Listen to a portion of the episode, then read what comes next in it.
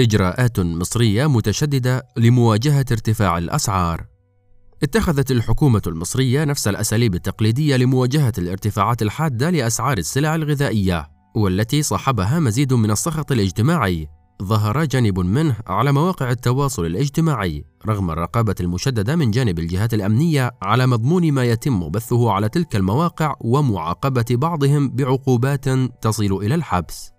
واستخدمت السلطات المصرية ما لديها من منافذ لبيع السلع الغذائية بالمجمعات الاستهلاكية والتابعة لوزارة التموين، بالإضافة إلى منافذ البيع لنفس السلع التابعة لكل من الجيش والشرطة ووزارة الزراعة الأقل في عدد المنافذ.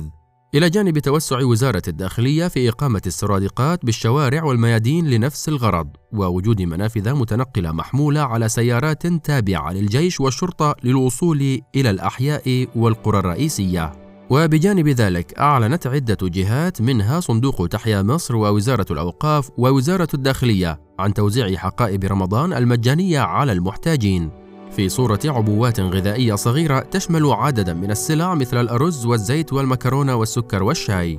وأعلنت الغرفة التجارية أسعارا استرشادية للسلع الغذائية أي غير إجبارية ولكنها بمثابة مؤشر للجمهور حول متوسطات أسعار السلع وتبكير إقامة معارض بيع السلع المعتادة قبيل شهر رمضان من كل عام. كما منعت وزارة التجارة تصدير عدد من السلع الغذائية لضمان توافرها محليا. وقام المصرف المركزي بالإعلان عن تسييرات لاستيراد السلع الغذائية الرئيسية بإعفائها من بعض نظم الدفع. وكل ما سبق هي إجراءات روتينية تقوم بها السلطات بالمواسم وعند ارتفاع الأسعار. إلا أن هناك نهجا متشددا هذه المرة تمثل في مداهمة المحلات. والتوسع في عمل قضايا تموينية للتجار بحجة القيام بتخزين السلع رغم أن الكميات المضبوطة التي تتم مصادرتها صغيرة وتكاد تكفي استهلاك تلك المحلات لفترة قصيرة. كما لا يوجد قانون يمنع تخزين السلع. العودة للتوريد الإجباري للقمح.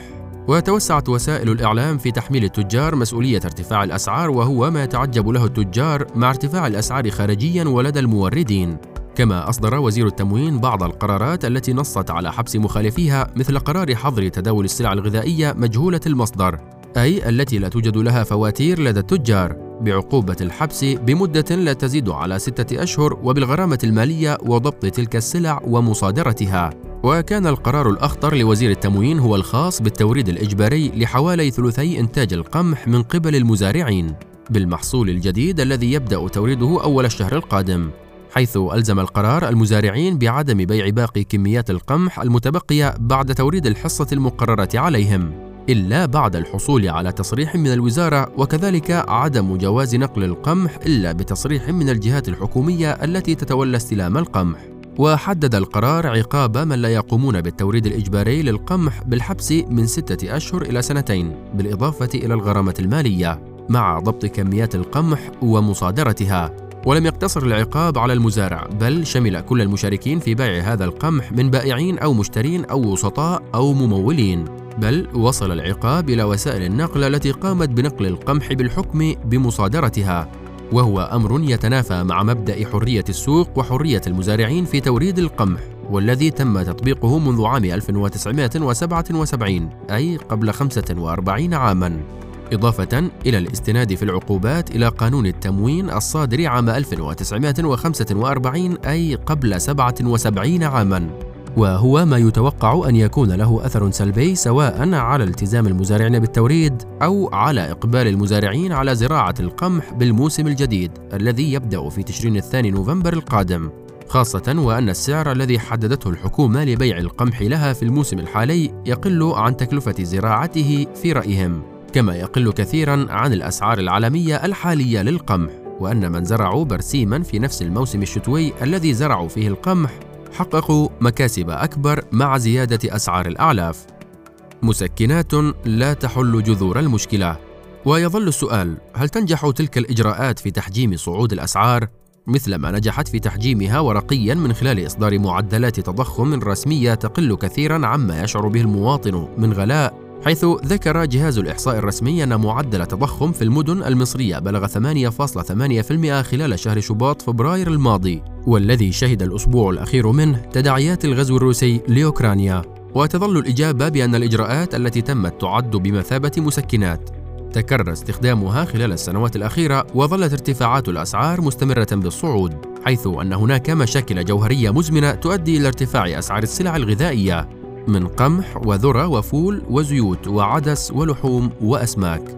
وبينما يتم الحديث عن توسع الدولة في زراعة القمح بمساحات ضخمة كشفت صحيفة المال الاقتصادية اليومية أن شركة الريف المصري المالكة لمشروع استصلاح المليون ونصف فدان والذي بدأ عام 2015 لم تزرع قمحا في الموسم المنقضي سوى مساحة ألف فدان فقط وأنها تتجه لزيادة تلك المساحة إلى عشرة آلاف فدان بالموسم المقبل. والمشكلة الثانية ارتفاع نسب الفاقد بالمحاصيل الزراعية خلال عمليات التداول. كذلك عشوائية التجارة الداخلية وتعدد حلقات الوسطاء حتى تصل السلعة إلى المستهلك النهائي محملة بأرباح كل تلك الحلقات من الوسطاء.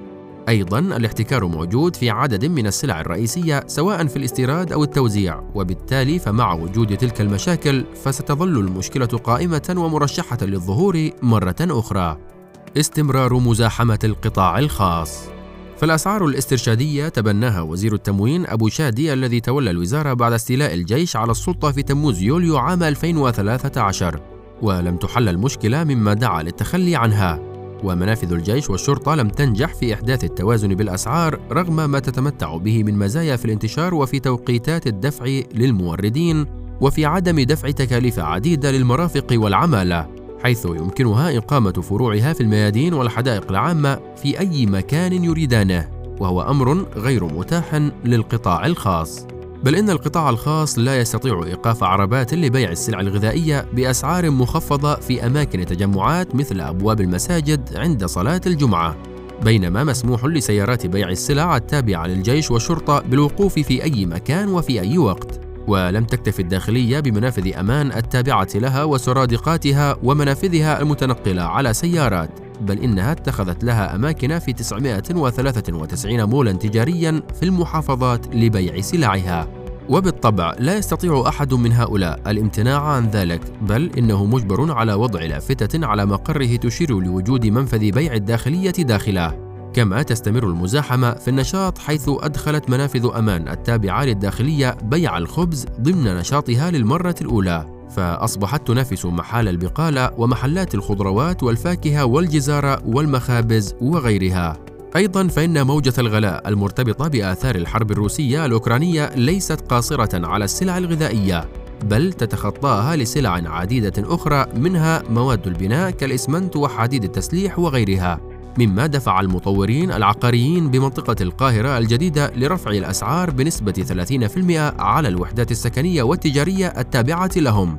كما طال الغلاء المعادن من حديد والومنيوم ونيكل وغيرها خاصة المعادن النادرة مما أثر على الصناعات المعدنية والورق والأسمدة والصناعات الورقية وقطاع السيارات والبلاستيك والفحم وغيرها. الأغرب من ذلك أنه بينما تكيل وسائل الإعلام الاتهامات للقطاع الخاص بالمسؤولية عن رفع الأسعار بزعم أنها تبيع مما لديها من مخزون قديم قبل وصول السلع المستوردة بالأسعار الجديدة. فقد فعلت وزارة التموين نفس النهج مع زيادتها لأسعار الزيت التمويني كما زادت أسعار الدقيق الفاخر للمخابز ورفعت أسعار السجائر وكذلك رفعت سعر البوتاغاز الذي تحتكر توزيعه سواء للمنازل أو للمحلات والمطاعم أو للشركات.